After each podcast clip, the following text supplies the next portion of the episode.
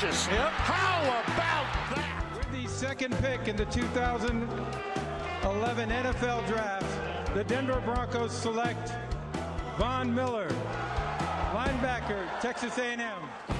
He's the greatest ever, huh? And then I just wanted When you to got all the advantages,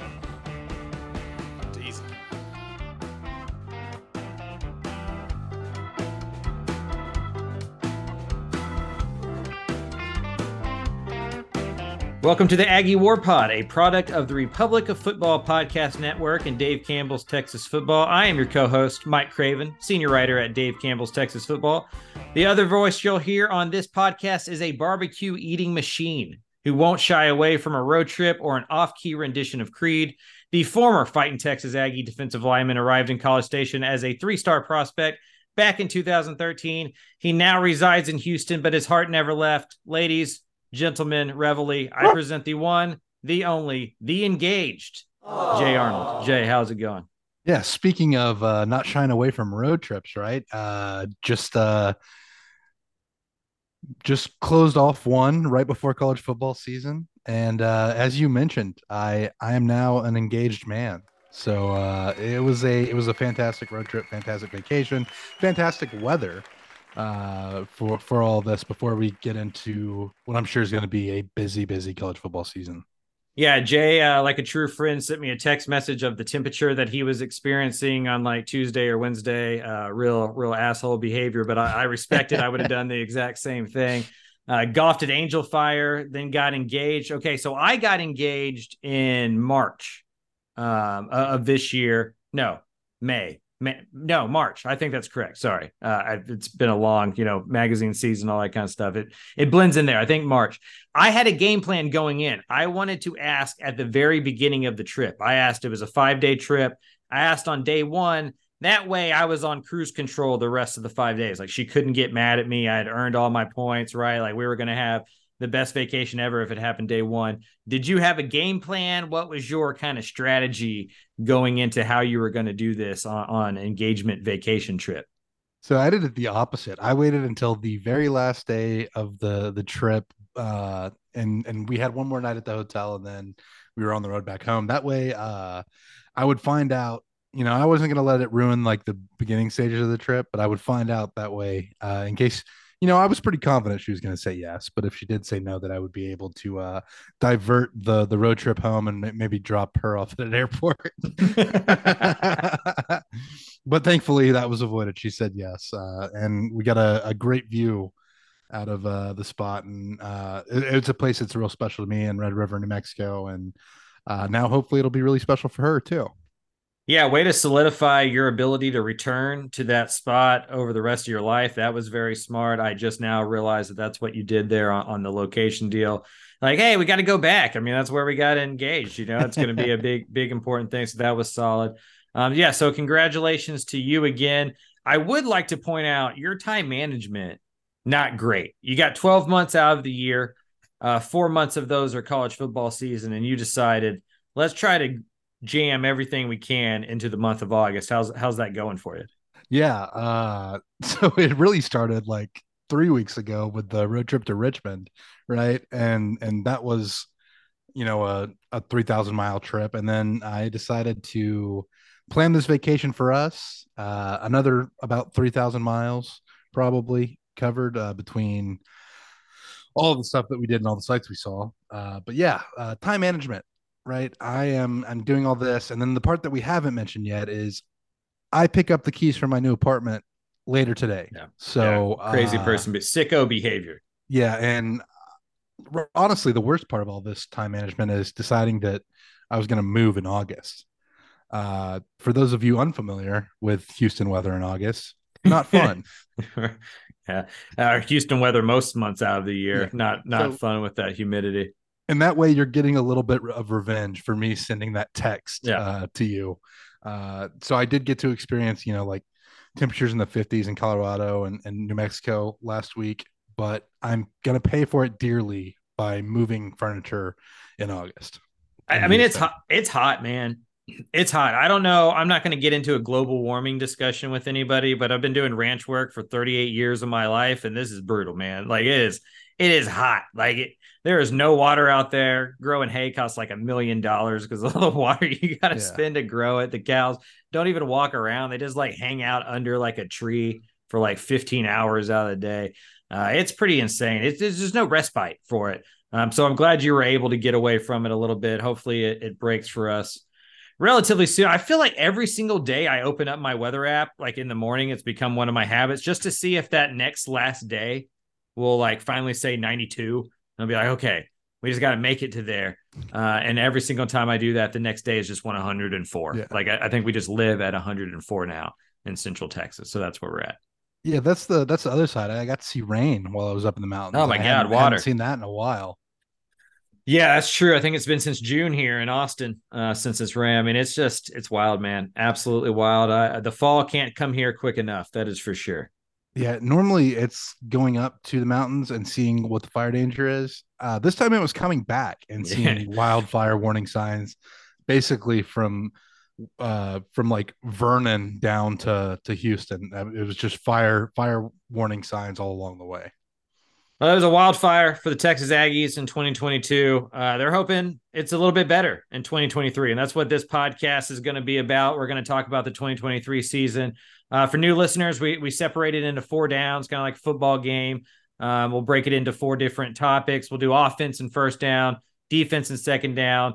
Uh, we'll kind of just look at the schedule and overall season and third down. And then fourth down, we're going to talk about uh, just Jay and I's plans for the college football season, where you can find us and what we're going to be up to. Uh, before we get going, you know, please rate, you know, five star, subscribe, download, all that stuff. Tell a friend. You know, that's how we grow this podcast. We're having a lot of fun doing it. We hope you're having a lot of fun listening to it. Uh, promo code WHOOP at Home Field Apparel, W H O O P. Uh, you can get 15% off your first order. They're going to have some stuff coming out this week that's supposed to be pretty cool.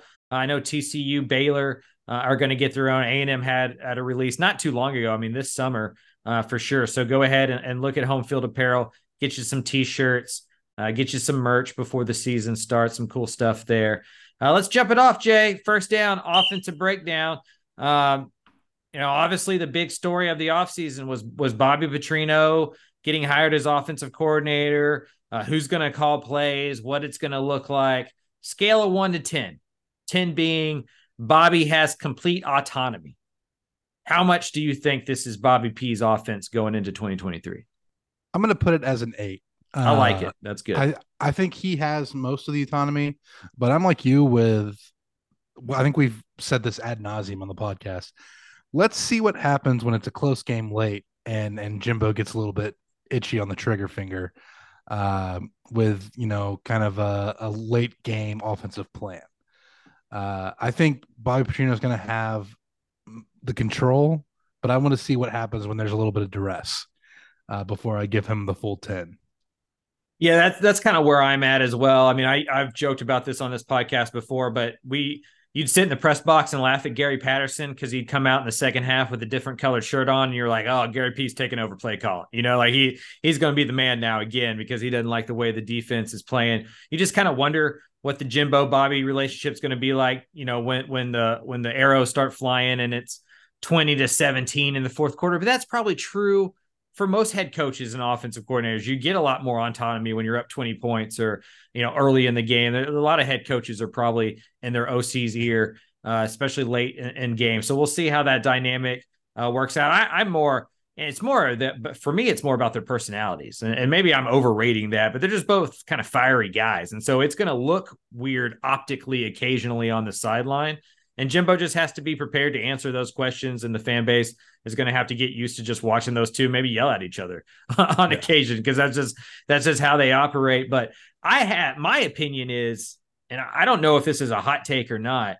I am not as worried about the Texas A&M defense or offense as we as I am about the defense, and we'll talk about that in the second second down. I think that for the offense, as long as they have some identity, they do some new stuff, kind of gussy it up a little bit the talent is there for this to be the bounce back breakout group of, of the 2023 college football season. Yeah, I, I don't disagree with you. I do think I'm a little more worried about the offense just because there are some key pieces that I still have questions about, uh, and if they're going to take steps forward. I think the talent, no doubt, right? The talent's no doubt that that this should be a better group, and they should improve on last year. Uh, but I still have some questions about one position group and one position in particular. Well, let's talk about it. What what is what is the thing that keeps Jay Arnold from being all in on on the Texas Aggie offense right now? Uh, right now, it's the offensive line and then quarterback. Uh, so with the offensive line, I think they need to take a big step forward. And again, the talent is there to do so. Uh, last year, they weren't healthy at all. Uh, you get a little bit healthier this year, and you get a little more of that continuity. And I think the offensive line takes a huge step forward. But we have to see that before I'm confident that the offense as a whole will take a step forward. Uh, obviously, I mean, you look at Bryce Foster missing a ton of games last year, and and you know when you lose your center, I think that's a huge blow. Uh, so we'll see what happens as far as as that this year. If if guys are able to stay healthy, if they are, I think the that's primed for a fantastic year from the offense because the skill positions are are incredible. But I mean, we've already seen uh, a guy that I think was going to be a very key player in this offense go down with injury, right? I mean, that just uh, we're talking about Donovan Green. Uh, it just shows you how uh, fragile things can be as far as what you're looking at going into the season and and how things will shake out. And then the flip side of that, again, the other side that I mentioned is quarterback play. Uh, obviously, Conner Weigman closed out the season fantastically, but he's a true freshman.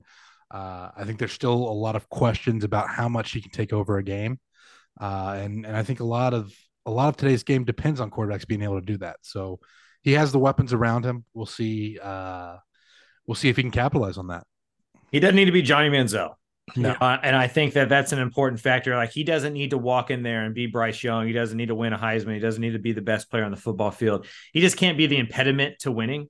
He can't. Yeah. He can't make you go backwards. And one thing we did see from Conner last year that that to me will translate to another. He didn't turn the ball over you know, there was times where he probably could have taken some more chances and pushed the ball down the field and taken some risks. And you know, maybe I, have talked to some offensive coordinators that have told me, you know, you you media nerds look at interceptions wrong. You know, sometimes that number lies, and we want them to take those shots. And low interception rates mean um, that the quarterback's not really pushing down the field. It's check down Charlie stuff. Uh, but I think I think Weigman's going to take a step forward. You know, Bobby's offense is usually pretty quarterback friendly. It's going to be simpler if not anything. You know, like I knew know that about the offense this year. It is going to be easier on the quarterback than it has under Jimbo Fisher at, at Texas A&M. Uh, but I agree with you about the offensive line, and I think we can narrow it down even further than that. And I, I believe you agree with me that guard to guard, Texas A&M should be fine if they're healthy. You know, as long if as Bryce, healthy. as long as Bryce Foster's healthy and stuff, and and all of these conversations kind of depend on if they're healthy, yeah. right? Like, I mean, anything, you know, health. Yeah, that's health, it's definitely me hedging there a little bit. Right. You gotta, you gotta. I almost kind of look at this stuff like you have to presume health and just like that, you know, and, and if if it breaks down and you know, we talk about UTSA being a, a, favorite or something. Frank Harris gets hurt, they're six and six or something, you know. So it's all it's all about staying healthy. Uh, but if Bryce Foster is back and is healthy um, and had a good offseason, as, as I've heard that he did, uh, I think guard to guard A and M is really good. It's just those tackle spots, and if they can really handle the elite edge rushers they're going to see across the SEC at the tackle position. Yeah, and while I think the health on the interior of the line is important, I think the ability to get better at the tackle position is more important, right? Like even when healthy, the tackle position struggled last year.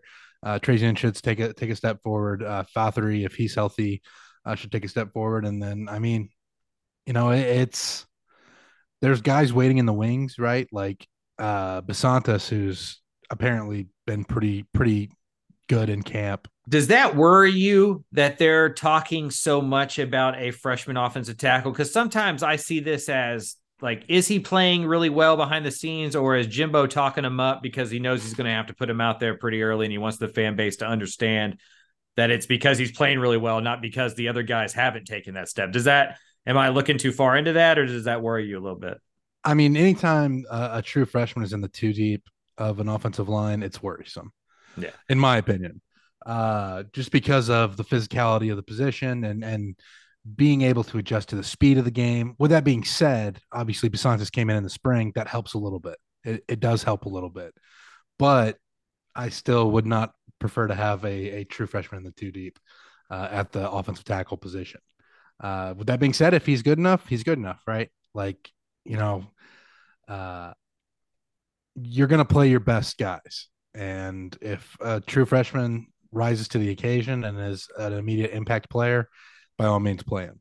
I just think that when you see a true freshman in the two deep of an offensive line in the SEC, it's more of a red flag about depth than it is uh, a positive sign. But again, I could very much be wrong. There are times where we talk about this Texas A&M team at a few spots, and you and you go, well, "I thought they'd been recruiting really well." You know what I mean? Like there's like there shouldn't be the way that they've recruited the last couple of years. There shouldn't be a, a spot uh, as important as offensive tackle where a true freshman can come in and immediately be that good. Right. Right. That's like a year two, year three problem with the coach. It shouldn't be a year five problem with the coach. And it shouldn't be one after you've signed such highly rated recruiting classes over the last couple of years. Yeah. And it's like linebacker is another spot I think that way linebacker and offensive line, they both just seem thin. And I, I, feel better about the depth at offensive line, honestly, because you do have a lot of guys on the interior that are that are really, really talented. I mean, Kam Dewberry, who's a young guy, Mark Nabou, who played a lot. Uh, but you can also tell that they're worried about the depth of the offensive line because in the recruiting, and we don't have to get into all the recruiting, but uh, in this recruiting class for 2024, there's already a high like a, a push for offensive line. I think they've already got five guys committed, and uh, they're still pushing to get more. So I think they can see that there's a little bit of a depth issue as well, uh, as far as guys going to be leaving after this year and, and who's going to step up and fill those places. Yeah, I mean A&M's won that defensive line recruiting head-to-head battle with Texas a lot. DJ Hicks, a lot of those kind of guys. Texas has kind of won that offensive line battle. You can see the pendulum kind of swing. Talent. I mean, Kelvin Banks, those kind of guys. DJ Campbell uh, those kind of guys. And so, you know, I've always been interested in how A&M and Texas can be good at the same time. For most of the history I've ever looked up, and for most of my life, it always seemed like one was good when the other one was bad. And now that A&M and Texas go into the SEC, how will that recruiting work? And can both offensive lines be really good at the same time? Is there enough talent within the state and the country to do that? I think that's going to be a, a, a fun battle to watch. But uh, yeah, I mean, anytime a true freshman's getting talked about, you know, that much at tackle, that's that's a little worrisome um, for sure. But we just talked about Texas. Kelvin Banks started all games last year for Texas and probably the best offensive line in the state. So maybe the kid's just that good uh, to where you can't keep him off the field. That's that's that's the glass half full view. You know, is that he's just he's just so damn good you can't can't do anything about it. Yeah, and again, Fatheree has been banged up in, yeah. in fall camp, and uh, I mean he got an injury there at the very end of spring, which hampered his ability to come back. So part of that, part of Bisontis being talked about too is you know maybe Jimbo does ease Fatheree back into the game. Uh, maybe you don't see him take the full load against uh, New Mexico early in the season, right? So there's a lot of factors that could go into it, but again, it's it's part of what makes me reticent about this offense is because we have still some questions about the offensive line. How big is the Donovan Green loss? I think it's pretty big because I think he's an incredible uh, playmaker, but, but, at the same time, I think that this tight end room at A and M uh, has a lot of depth right? I think Jake Johnson's going to be a factor. He was going to be a factor even if Donovan Green was healthy. Now it's kind of just his turn to take over that tight end position. You have Max Wright, who's you know the senior leader in the group, and and I think we'll keep everything together. Uh, I mean, you have the big Swede and uh, Theo Melin Öhrström, right? Like he, we haven't talked about him a lot, but he got some some playtime last year, and uh, as raw as he is, like he still has a lot of physical abilities. Uh, and I mean Fernando Garza too. Like he had some some pretty good plays there in the spring game. So it's going to be a loss, but I think with Jake Johnson and and everybody else in that tight end room, I don't know if it's as worrisome as if somebody in the starting offensive line group went down. Yeah, I mean, you never want to lose a, a starting player of that nature. And definitely an all conference type player. And, you know, for the player, you never want to see somebody get injured. But if you're going to lose a guy, tight end seemed like a spot you could lose a guy, maybe wide receiver, maybe tight end uh, on the offensive side of the ball. There's so many weapons uh, there for A&M. One one guy shouldn't be able to dictate how well they do offensively. You know, we've talked a lot about the skill position player. I don't know if there's much need to talk about the wide receivers and what they can do. I mean, you know, Evan Stewart, Ainias Smith, Moose Muhammad, uh, Noah Thomas. Like we can just go on and on and down the list. They're going to be loaded there. They're going to be one of the better units there in the country. Before we move to defense, let's talk running back for just a second.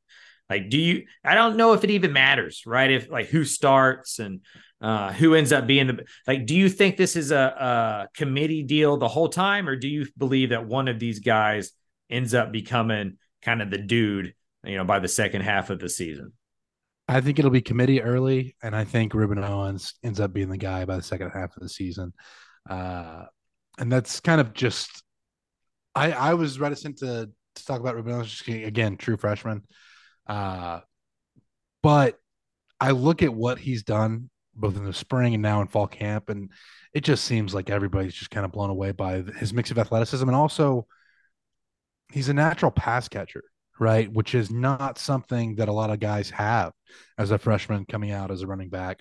Uh, so the fact that he's already going to be a factor in that side of the game and the fact that he has a little bit of everything, a little bit of shiftiness, a little bit of power, uh, makes me think that he's going to be a, a, star pretty quickly. And and while I think that it's going to be a committee to start out the year, I think by the back half of it, you'll see Rueben Owens take over a lot of touches.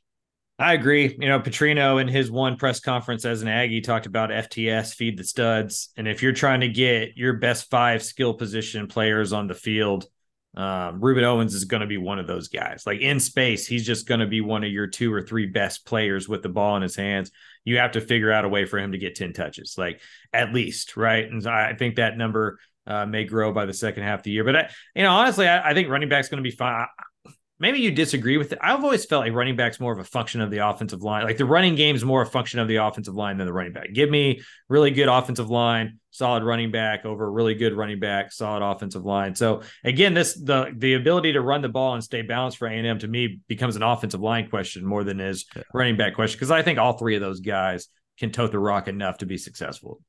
Yeah, and and A&M did have success running the ball last year, but I think it was more in spite of the offensive line uh, and because of De'Von Achane. Yeah, yeah. Uh, than, than it was because of uh, the offensive line succeeding in the the run block. And uh, I will say too that I think run blocking is easier for the offensive line than than pass blocking is. But uh, A and M needs to improve on on both sides of that for the offensive line, right? Protecting the passer and uh, opening up holes for the running back. Like you said, if the offensive line is playing well in the run game, then you can be interchangeable there as long as guys aren't aren't giving the ball away.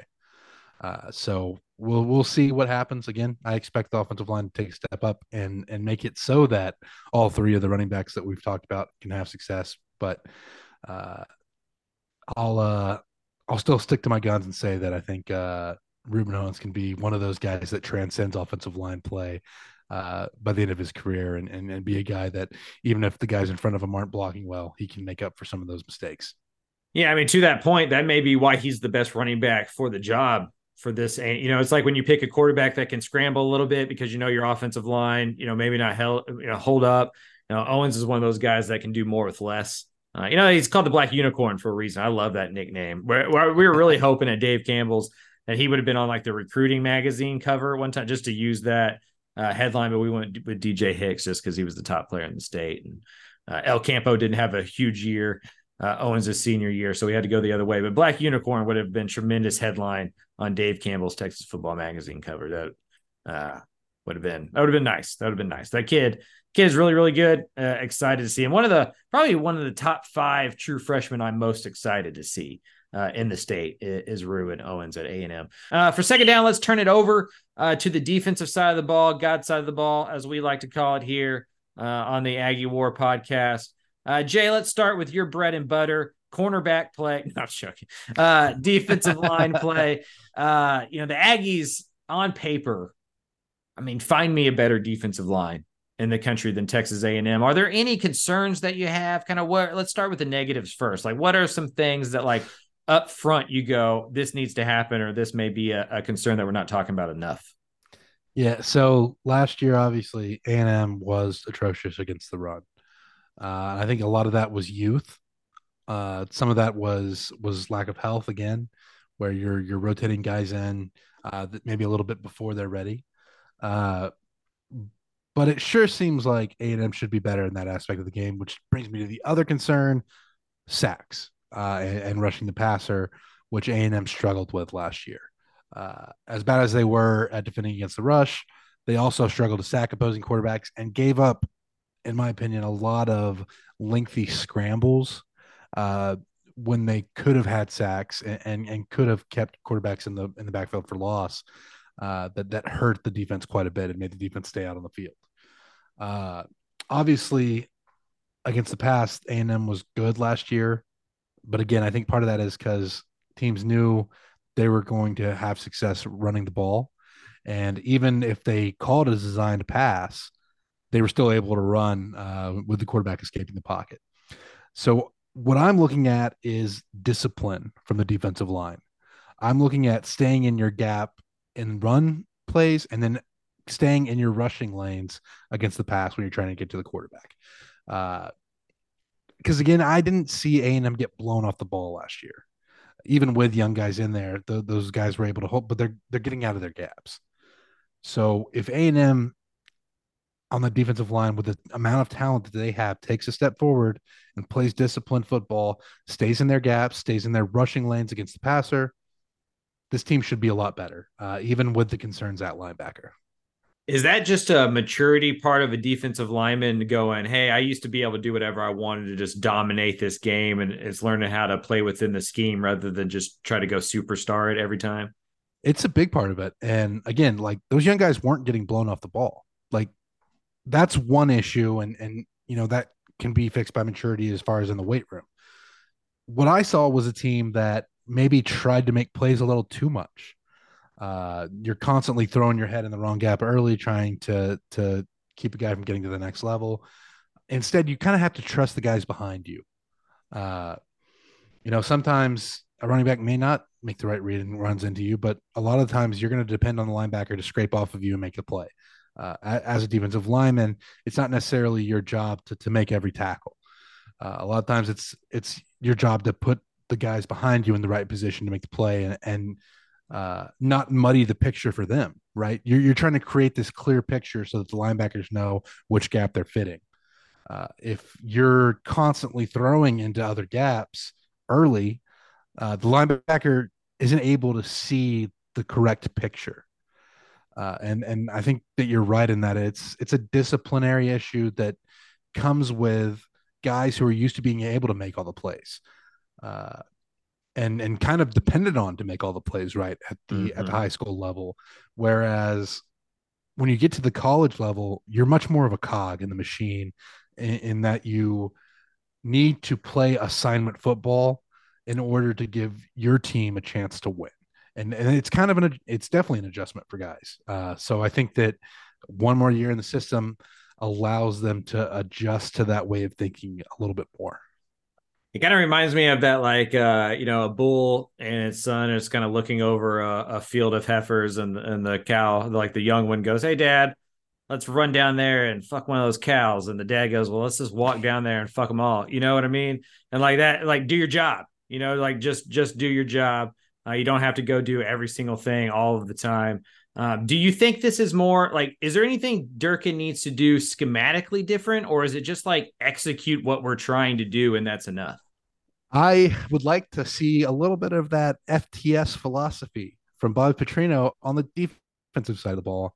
Uh, but instead of you know feeding the studs, you're getting the studs on the field. Know where you're strongest on the defensive line and, and get those guys in a position to make plays. Uh, I would like to see in that vein more four man fronts just so that you have your best players on the field because I think uh, when you when you look at this defensive line, the strength of it is on the interior. So if you're mm-hmm. playing a three man front with one interior defensive lineman, uh, and then and Fadil Diggs and, and Shemar Turner at the defensive ends, I think you're taking away because like I want to have McKinley Jackson and, and, Walter Nolan on the field at all times if I can. Uh, those two together are just uh, a real, real problem uh, yeah. for for any and any defensive or any offensive line. And I mean, again, like with Walter Nolan slimming up, maybe he slides slides out to uh, that that defensive end spot in a three man front. But for my money, I, I would just rather see uh, a four man front with Diggs and, and, Turner at the ends, and then uh, McKinley Jackson at nose and Walter Nolan at three.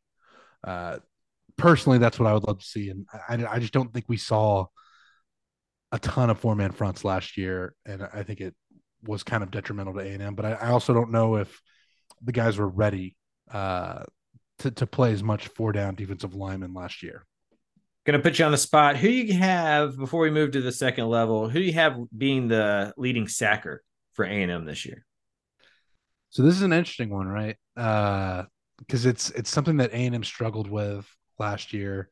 Uh, Fadil Diggs flashed a lot, and I think he has the ability to be a playmaker uh, as far as rushing the passer. So the the easy bet is on Fadil Diggs, but I, I just I really think that Malick Sylla with with his length and and and speed and bend, even if he isn't getting all of the snaps, uh, I think he'll get in on obvious passing downs a bit and and be the guy that A&M looks to to to pressure the passer. Uh, so as a dark horse candidate, I will have Malick Sylla uh, as a sack leader. I like it. Katy native, uh, maybe a Houston Homer pick right there. We'll have to, we'll check the tape. well, I'm a DFW guy originally. uh, not anymore though. When did you trade in that card? I don't know. Probably probably when I realized the food in Houston's way better. Every, yeah. Yeah, the only thing worse in Houston is the humidity. Yeah. Uh, everything else is better. I, I, I'm not a big DFW guy. That's for a different show, but I'm just not, not a huge DFW guy. Some that goes back, partial to Fort Worth versus Dallas as well. Yeah, Fort Worth's fine. I guess it's the D and the DFW. Honestly, mine goes back to being a high school reporter, and I feel like DFW media and like the whole like DFW high school hype train just claims every single high school that's good at football if it's within a thousand miles of DFW. Like all of a sudden, Brock became a DFW school when they started winning state football championships. It's like, do y'all know how far Brock is out there? You know what I mean? Like didn't I don't know. I just it just it just seems DFW is as big as they want it to be, and I just it kills me on the on the high school football side. Understandable. Yeah, yeah, that's a random rant there. Okay, move it. Let's go. Actually, let's go to secondary next because I feel like linebacker is probably the bigger discussion. The safety position seems beyond loaded, right? I mean, Demani Richardson, uh, Jardin Gilbert's going to be really good. Like all those guys are going to be really good. Uh, I think Bryce Anderson's going to be a, a superstar. Uh, Antonio Johnson's a hard guy to, to replace, obviously, uh, but I think Bryce Anderson's going to be good and kind of offer something maybe a little bit different uh, than Johnson did at that nickel spot, able to play better coverage guy, better coverage guy, just a little bit more athletic. You know, I think just kind of like a freer uh, uh, football player. He's going to be good against the run. I, I, just I think Bryce Anderson is going to be really really good. Is there a, a, concern for you at all within that secondary? I mean, this is a, a, group that led the nation and and pass defense last year. Do you think they're going to be as good uh, this year, or is there there's some concerns at all? Yeah, I mean, I'm a little bit concerned about the corner position, but not really that much. Uh, it just feels like safety is so solid that there's no concerns there. Uh, so if I'm nitpicking, the corner just kind of curious to see who steps up there. Tyreek Chappell is obviously going to be one starter, uh, but we'll see if there's going to be like more of a rotation at corner uh, with the guys that have been brought in, uh, like Josh Berry, uh, Tony Grimes, and and Sam McCall. Uh, that's a lot of lot of talent in the transfer portal that they gained. Uh, but if there is a question, it's still at corner. With that being said, I'm not really worried about the secondary. Yeah, I mean Javon Thomas has been a name that that's been mentioned by you know some of the reporters who who've been on the ground and watched some of the the open practices and stuff. You know, freshman that that's going to have some playing time too. I think we all kind of just assumed Tony Grimes would be that other guy, and it doesn't seem like that's going to be true. It seems like he's going to play uh, some nickel. I always kind of thought. I think we've talked about this on the show. Like he's probably more of a safety body uh, than a corner. You know, so maybe they get uh, kind of you know interesting there at nickel with Bryce Anderson and what they do. But yeah, corner opposite of Chappell seems to be the only question mark. But there's so much talent in that secondary room. You just assume that they're going to figure that out. Uh, I think getting after the quarterback is going to be the thing that helps that secondary out the most. Um, so let's let's get to it. Let's get to the the real defensive discussion. Uh, linebacker, like how much of a step forward does that group need to make in 2023 for this team? Because to me, that was where the running issues really were, and some of that maybe a defensive line getting out of the gap. But just as a layman, watching A and M defense is like, oh, they just don't have a second level. Like I don't even know where they are. Yeah, uh, it's definitely uh, the impetus of of the run defense. I think is on this linebacking crew. Uh, the talent's there. I think Russell and, and Cooper are both uh, talented guys. The depth is not there right? So if either Cooper or Russell go down, uh, you turn to a true freshman to to step up in a hurry because Taurean York is is going to be that guy who, and I think he's going to be an excellent player. But again, I don't necessarily want to see a true freshman uh, thrown right into the fire. So I'm expecting a step up, but again, this hinges on health. Uh, we'll see how it shakes out. Uh, obviously, would have liked to keep some of those transfers in the program for a depth aspect. Uh, Andre White, I think, is the uh, the big loss there uh, for, from a depth perspective. But uh, I, I I am reluctantly saying that this linebacking crew will take a step forward. Yeah, I mean, Jurriente Davis is the transfer from Jackson State, who, you know, it's a pretty solid player. You just don't know how that kind of translate, what that jump is going to do to him. I, you know what? A name that I don't hear as much that I thought I'd start him is Martrell Harris. I yeah. thought, you know, just as a guy who's kind of like in that gap between young guy and experienced guy, maybe he'd take a step forward. Uh, this doesn't have to be just a Harris conversation because I don't want to pick on him, but in general, how many years into college football do you know what that guy is yet? You know, like, is there yeah. like, you know, do you know what I mean? Like if you, if, if a guy is who he is in, in year three, like, is that just who he's going to be forever? Or are there, there an opportunity to really take a step forward multiple years into your college career? I think that there is a step, like a, an opportunity to take step forward multiple years into your college career because you're still so young, right? Yeah. Like your third year of college football, you may only be 20 years old, 19 years old. Uh, so there's still a lot of development going on physically and a lot of development going on mentally. Sure. Uh, like you may all of a sudden have something click and, and see the game in a completely different light. Or start taking it seriously in a way that yeah. you didn't before, your body or something like that. Yeah. And I mean, you know, maybe you make diet adjustments, maybe you discover something that was kind of holding you back in the in the kitchen as much as on the field, right? Mm-hmm. Uh there are any number of things that can allow people to take a step forward later in their career and you know maybe maybe it's more time in the film room right? I mean i'm reluctant to give up on any of these guys just because it's uh it's it's it's very early in your life uh and and you're still going to get like the best as far as uh you know weight room uh knowledge nutritional knowledge uh, and you know, if it may take some time to just get like unlock all those things that could be holding you back, but yeah, I think guys can take a step forward three, four years into their career. I mean, you look at a guy uh, who was just drafted from Texas Tech, right? Started at A and M, yeah. and didn't get a lot of playing time. Ended up transferring out, and all of a sudden, uh, the name's slipping me right now. Tyree Wilson. Tyree Wilson. Uh, obviously the physical tools are there, but didn't really put it together at A and M. And then all of a sudden at Texas Tech, he becomes just a real issue for opposing offensive lines.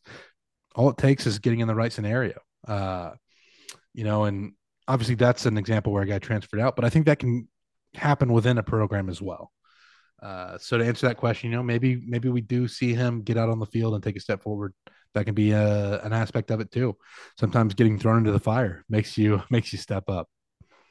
Yeah, I think there's like, and this is the fault of the media, not the player or anything, but I think guys get kind of lost in like a purgatory between we talk about the returning starters and then those exciting new faces that we think may emerge into the scene. And we forget about those guys kind of laying in the wings that have been there for a couple years that are maturing, that, you know, maybe not as get as much run. If they can have somebody just come out, like, not, I guess not out of nowhere, but if Harris can be a reliable third option and take some of that off of a York uh, to be as good, or you know if Davis can be a, a solid transfer in that can be a, a serviceable player. Um, but I'm with you. I mean, Taurean's the probably the most talented guy beyond those front two, uh, and he's going to play play a lot. He looked great in spring, um, yeah. so we'll see see how he does there. So uh, you know, defensively, I think year two under like overall, I think year two under Durkin is going to win out. And then there's just so much talent. To me, there's just so much talent there that they have to be good.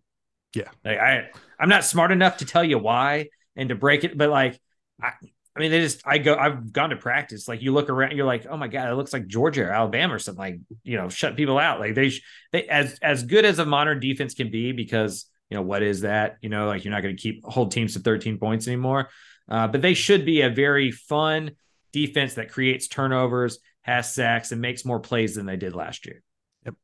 And again, that turnover battle too is going to be a big part of it. If if A and M can win the turnover battle, uh, I think you'll see this team surprise a lot of people. Yeah, yeah, and that comes down to closing, like you said. Come up with a couple extra sacks a game that you were right, you were a step away from getting.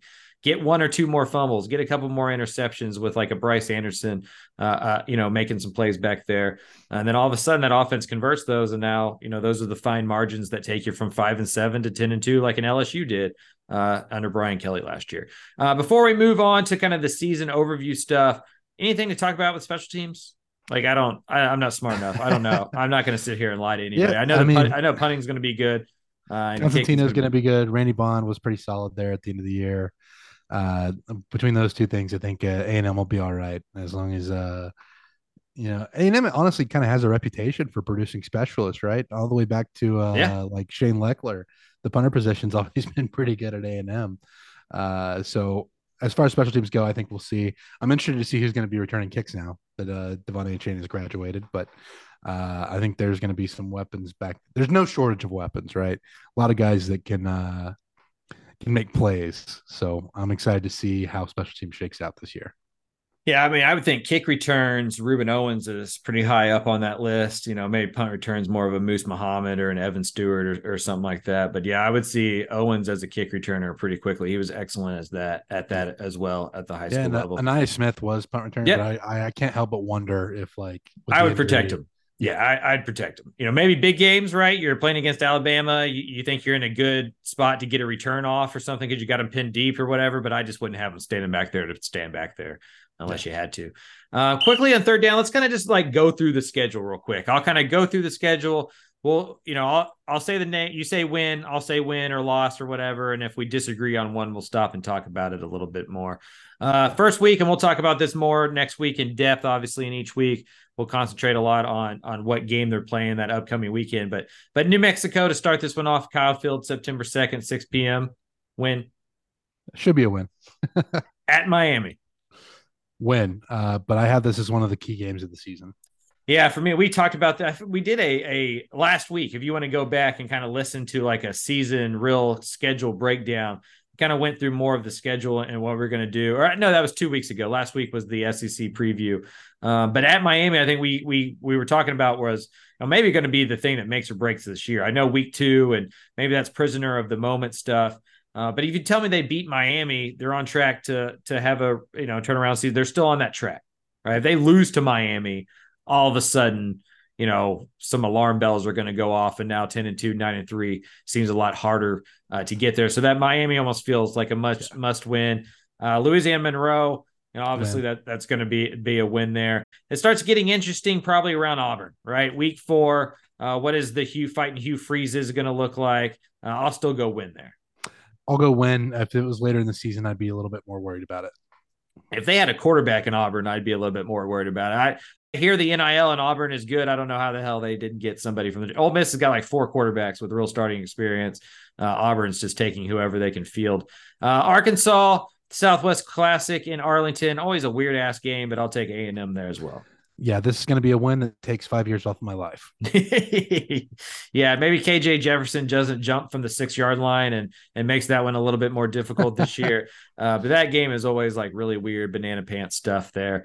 Uh, enjoy that one. I hope that one. I hope that you know when they go three six. I know it probably isn't going to last. I hope the A and M Arkansas thing sticks uh, because that's a great. I, I would I would go Arkansas LSU.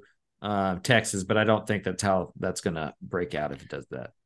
Yeah, I'd like to keep the game and and go to Fayetteville and get out of Jerry World. But again, I'm I'm like you. I, I just don't have faith that's how things are gonna Yeah. shake out. I think LSU and Texas will be guaranteed. I think Arkansas will be the sacrifice, and that's unfortunate. Alabama, uh, week six, a big one. I will be at that one. Already got my credential ap- approved today, so we're we're in business there. Uh, I'm going loss. I just I don't know what Alabama is this year, but I'm not going to get caught on an August 21st recording saying A and M is going to beat Alabama. I think they can beat Alabama, but I can't predict them to do it. Yeah, nor nor am I going to be that guy. Especially, you know, I think we've already talked about it on this show, but uh, Nick Saban smiling in press conferences is a terrifying thought. Uh, I'm going a loss to Alabama as well. I, I will also plan on being there for that one. I am a big believer in fading the public, and right now it feels like people are jumping on the Nick Saban bandwagon is dying. Like it, the end of the run is over. Kirby Smart's the king of college football, and, and that scares the hell out of me. Like that, that is when Nick Saban is at his scariest. and so, like Alabama 12 and 0 is incoming, in my opinion. Like, like yeah, I would not be surprised at all. I don't know what they are at quarterback, but they're gonna they're gonna be they're not gonna go like eight and four. You know, like people no. are acting like Alabama's done or something. It's asinine. It's insane. Uh, at Tennessee the next week. I think this one's one of those weird toss up games, but I'm going to go loss just because that's a hard place to play. Yeah. I, this has been one that I flipped and flopped on quite a bit. Uh, I now have it as a win, uh, but I am very reluctant in saying that just because I don't think A&M is going to lose two in a row. Uh, I think it's more that A&M gets the, the loss against Alabama, bounces back with a win against Tennessee. South Carolina at home. I have that as a win. Uh, Beamer is one of those guys that scares me as a coach. I think he's a very intelligent guy and, and will have a good game plan, but they lost a lot in the portal. Yeah. Uh, and I just think A&M should be able to out talent them at home. Yeah, I think South Carolina could be a surprise in the East. You know, if there can be a surprise, I mean Georgia's going to win the East, but like in terms of like who's going to be number two, I wouldn't be surprised if South Carolina made a little bit of a push there. But uh, if, if this was on the road, I'd worry about it a little bit more. But but you're right, they lost a lot of talent. Uh, A&M's is going to be the more talented team, especially in the trenches. So they should be able to win that football game. Uh, November 4th at Ole Miss. Uh, if I could go to an away game this year, I think this is the one I would pick. I think this is going to be a fantastic football game. I'm going to take Ole Miss uh, since they're at home. I have Ole Miss in this one as well. Uh, I think this is my second loss that I have on A&M's record. Uh, Oxford's going to be a tough place to play. I think if A&M has like one hope, it's that the quarterback room at Ole Miss kind of implodes. Uh, but you talk about best players in the SEC, and, and Quinshon Judkins has to be at or near the top of that list. I mean, I think he's just an incredible athlete, and, and he's going to make up for a lot of the issues that Ole Miss has offensively. Mississippi State going to win. I am going to win against Mississippi State. Uh, Mississippi State's kind of one of those programs that has been a thorn in A&M side since A&M came to the SEC, but I, I just I think A&M will be able to out talent Mississippi State again uh, especially at home and and and with another year under their belt uh, to kind of adjust to what Mississippi State does. Uh, the Week 12 FCS punt game against Abilene Christian will go win there. Uh, yeah, I think I'll yeah. go. I think I'll yeah. go with a win there. Yeah, that's that's my least favorite thing about the SEC is just this random like at the end of the year bye week against an yeah. FCS opponent thing. It's I personally loved it when I was playing, but yeah, I bet you did. I, I yeah, yeah, yeah, yeah. I understand. if I was an A and M fan, I'd love it too. Right? You get that win. It's kind of a bye week. You get to rest up for that w- big game the next week at LSU to finish out the season. Yeah, and I have this one as a loss as well. You're going into Baton Rouge, uh, and Death Valley is one of the toughest places to play on the planet uh, in any sport. So I, I think uh, you know LSU fans chanting Tiger Bait is right up there with like Americans going into a fight in Brazil, uh, in like MMA and, yeah. and the and the crowds chanting "Oop vai morrer" at you, which means you're gonna die in Portuguese. Uh, those two environments to me are very similar. so that's a big compliment. That's a big compliment. Like that, yeah. that's a, that's a major compliment right there. Uh, yeah, I mean, I, I think I have them losing this as, as well. I think, um, you know, for me, I've always kind of gone back and forth between eight and four and ten and two, like some, landing somewhere in between there. I think Alabama at home at LSU feel like the obvious losses on the on the schedule, or maybe not yeah. obvious, but like the ones that are most likely. Yeah. Uh, and then for me, it becomes at Tennessee and at Ole Miss or the swing uh, for the Aggies, along with that I, at Miami game early on. Like those three road games, Miami, Tennessee, Ole Miss, are, are, for me the difference between 10 and 2 and 7 and 5. And also for me, the difference between Jimbo Fisher being the head coach in 2024 and Jimbo Fisher not being the head coach in 2024. Yeah. And my, my final record prediction is 9 and 3 uh, with those losses to Alabama, Ole Miss, and LSU. But I'm like you. Uh, Ole Miss and Tennessee feel like the biggest if games. LSU and Alabama feel like the most likely losses. Uh, there's a few other kind of sneaky ones in there. South Carolina and Auburn, I think, come to mind as far as home games that could be uh, a little bit tricky. And then Arkansas is always the Arkansas game, so that one's kind of scary too. But I have A and M at nine and three uh, as of right now, and I'm sure that will change uh, even between now and next week. All right, we'll check back in next week to keep Jay Arnold's. Uh, we, I think I've gotten a final record prediction from you every single podcast, so we're going to con- continue that one on. And before we get out of here, let's do fourth down. Uh, let's talk a little bit about what we're doing this year. I, I know we both have some things we're excited about. Um, where are you going this year? What are your kind of play? I guess first, what A and M games are you going to get to? And then after that, kind of what are your side trips going to be? Yeah, so right now I only have two A and M games penciled in, or actually three. Uh, let me take that back. I have three A and M games penciled in. Uh, Alabama at Texas A and M is is the first one that I have penciled in. That could change. Uh, Texas A and M at Tennessee, so I will be making the trip up to Knoxville uh, Nice. to to Neyland Stadium. Pretty excited about that one. Have you ever been to the Smoky Mountain National Park? I have. Uh yeah, and I mean I kind of I drove through Knoxville on the way to Richmond. Uh Okay. but I have gone I went in from the North Carolina side when I did it in 2020 uh in the fall. Saw that's the, only uh, about an hour from Knoxville. You just go yeah. south through Gatlinburg and stuff. Gatlinburg and and Sevierville and all that Yeah. up there, but it's uh I mean it's gorgeous part of the yeah, country. beautiful And- part of it. and- That's going to be a great time of year to be there. yeah i i uh am trying to convince my parents because they're making the trip and and kind of easing the cost of this Mhm. a little Sure, bit which sure. is nice uh that we need to do a little bit of uh foliage Mhm. uh looking in in smoky mountain national park while No we're doubt. there No doubt. and then a&m at lsu uh is the last a&m game that i have penciled in it's kind of a tradition now we go there thanksgiving weekend because it's on a saturday and we have that thursday and friday off anyway uh, so I'll be making the trip down there to Baton Rouge, the number one tailgate destination in America. Baton Rouge for a Tigers game day, in my opinion. That's pretty epic, man. If you're going to go to three games uh, on the Aggie schedule this year, uh, home against Alabama, at Tennessee, at LSU is probably the top three draft picks. I mean, at Ole Miss would be up there as well, just because their their pregame facilities. And I just I love the Lane Kiffin, uh, Jimbo Fisher kind of shtick like wrestling thing that they got going on. Yeah. Um, and so that that would be a lot of fun. But yeah, those are those are pretty epic trips right there. That's going to be exciting. Yeah, I know you're doing other stuff too. So what else you got going on? Yeah. So, I mean, with that A&M schedule, I have Kyle Field, Neyland Stadium, and Death Valley, three of the top venues in college football. Yeah. I'm getting a fourth one in September next month. About this time, uh, I will be at Iowa at Penn State for the whiteout, uh, which I am absolutely pumped for as a college football fan. Uh, that's probably the biggest game on my slate outside of uh, the A&M games.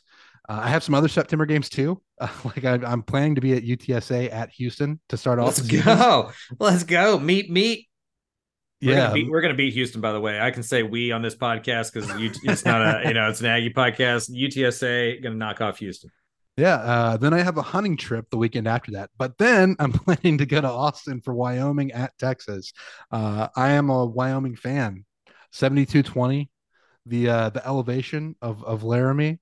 I don't know if anybody knew that, but it is the highest FBS stadium. Of course, they're not playing in Wyoming. I would Uh, say they're playing at Boulder. I would Texas, say uh, Colorado is the highest uh, FBS stadium at all. well, times. Sorry. Yeah. Yeah. That's a, that's a fair point. I just mean uh, by Sure, geo- sure. geographical elevation. Sure. Uh, but yeah, Wyoming at, at Texas is on the the schedule for me. Uh, love getting over to Austin anytime I can. Uh, October brings me to the Sinjay away trip, which we've talked about. The people of the internet elected to send me to Fort Lewis at South Dakota School of the Mines and Technology in Rapid City, South Dakota, October 21st. So I will be there. If you pull up their stadium, O'Harra Stadium in Rapid City, uh, you'll notice that it's a very unique design where you can tailgate from your car at the game on a terrace overlooking the stadium. It's uh, it's pretty cool. Uh, I'm gonna go see your Roadrunners again in November uh, at UNT. So I'll be at that one as well. Yeah, I'll be. so that'll I'll be, be, a fun one. All right, that's perfect. That works out really well. Uh, I've already mentioned that I have A and M at LSU for for rivalry week in Baton Rouge. I may try to squeeze in an Egg Bowl trip for Thanksgiving that same weekend and see if I can't do the double there. I love it. I love what you. That, that's that's pretty nice. That's a that's a jam packed and exciting college football season right there. Yeah, uh, I'm again. I'm super pumped about the whiteout. Super pumped about the uniqueness of the South Dakota Mines game. Uh, the Egg Bowl is tentative right now. I don't know if I'm going to be able to talk my job into into that, but uh, that could be a fun one as well. And then obviously all the A&M games are going to be great. That is going to be a good one. I'm I'm excited to watch uh, that. I'm a little jealous of, of some of those trips. As somebody, I always stay in the state. You know, I kind of like that's kind of the job. I we've talked about this I think before on the podcast as well.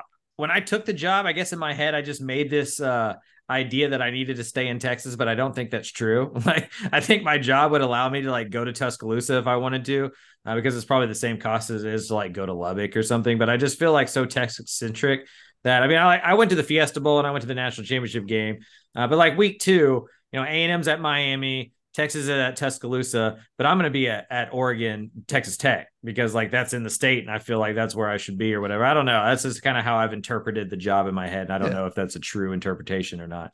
Which, which to be fair, uh, Oregon at Texas Tech should be a fun one. Oh yeah, I'm excited. Uh, you know what I would do early in the season is I would try to find the uh, the climate that would be a little bit more uh, a little bit nicer to me in early September when some of those games are hot. Yeah, I should have gone to El Paso first. Uh, there's no humidity in El Paso. I think everybody thinks of El Paso as like the desert, so it must be hot. It is not as hot as it is in Dallas or Houston or Austin as it is in El Paso. One because of the humidity, and two because of the desert nights. Like it yeah. drops down enough to where it gives you a little bit of a reprieve um, from the heat overnight. I am pretty excited about what I'm doing in 2023 uh, at Dave Campbell's Texas Football and uh, Texas Monthly, we're going to partner together and write a coffee book of the uh, the ultimate Texas college football ultimate guy. We haven't come up with a with a name yet, uh, but there's 13 FBS teams in the state of Texas now. Uh, there's 13 weeks in the college football season. So your boy, that's me, is going to go to a different FBS stadium in the state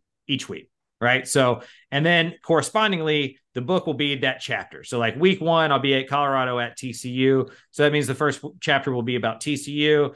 Uh, you know, like the five best teams in their history, the five best coaches in their history, five best players in the history, restaurants around the stadium, right? Like all that kind of every you know notable alumni from that from that school and stuff, and try to do different chapters for each one. I won't go through the whole schedule because it's 13 weeks, but I, I just want to brag about what my first six weeks are going to be. This is this I think is pretty solid.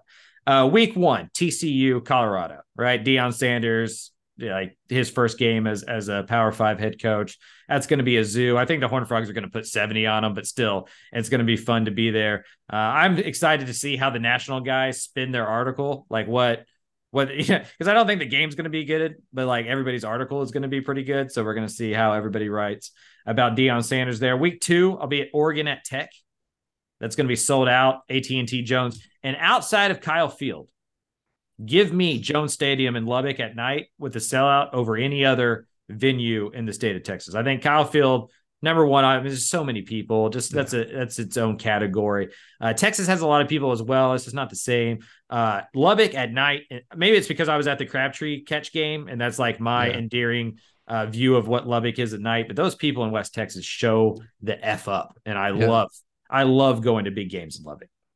I will say that like my second favorite venue at least from like a visually pleasing perspective, is got to be the Sun Bowl. Oh yeah, uh, in yeah. El Paso obviously the environment, the college football environment, probably not there, but uh, it is interesting to hear. Like, you know, when Texas Tech is good, I, I can see Lubbock being a place that is uh, fun to take in a game at, at night.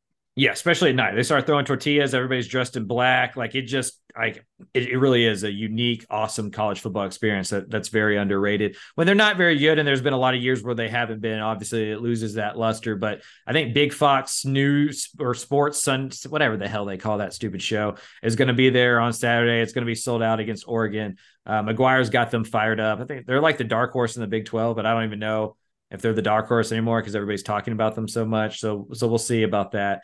Uh, week three, I will be at TCU at Houston. That's the first Houston Big 12 game. Uh, Sonny Dykes, Dana Holgorsen, thick as thieves. They're like best friends, so that'll be fun. Uh, week four, Texas at Baylor. Uh, last time Texas is going to Waco, uh, maybe forever. I don't, I don't know. The long, CDC, the the athletic director for Texas keeps saying that they are going to play these Texas teams again, but I don't believe them. And if they do, they're not going to go on the road for it, as uh, you know. So uh, maybe we get a Baylor versus Texas in Austin, but it'll be a long time before the Longhorns uh, are back in Waco. Week five, you'll like this one. Uh, maybe I can talk you to get into this one as well. Jax State at Sam Houston. The first true home game for Sam Houston as an FBS team doesn't happen until week five. And is that is that game during the week? Yeah, Wednesday night. I uh, I think you can talk me into it. Wednesday I'm in. night. I'm uh, in. I'll I'll say it right now. I'm in. First FBS home game, uh, first Conference USA game ever for for Sam Houston. Uh, they play one home game before that, but it's at NRG, so it's not really like in Huntsville. Uh, so I I am super interested in how this goes. Uh, one one of the reasons is like I don't even know where they're going to put the media. Like I have no idea. Like I don't know if anybody's just been to Bowers Stadium, uh, but it looks like a high school stadium, like it just does. Like they have a lot of they have a lot of ways to go at, at Sam Houston before that stadium is ready. They're they're working on the money and stuff. It'll get good, uh, but right now it is not, and I'm very interested to see how that goes. Uh, but I have to be there for that. And then week six, uh, A and M, Alabama. Uh, I missed the last one because A and M had lost a game, and so I was like, well, I'll go to Texas OU right? I think both of those teams were undefeated. A&M had just lost, and so it was like, well, they're going to lose to Alabama as well. So I'll just go to OU Texas. I won't try to do the doubleheader. And then the Texas OU game, that was when Caleb Williams led that comeback against Texas and stuff. So it was a good game. Uh, and then I got home just in time to watch A&M beat Alabama at home, and just like I could have been in Kyle Field uh, watching that game, and I was not. I- So that I that's one of my video of bigger bigger that- regrets.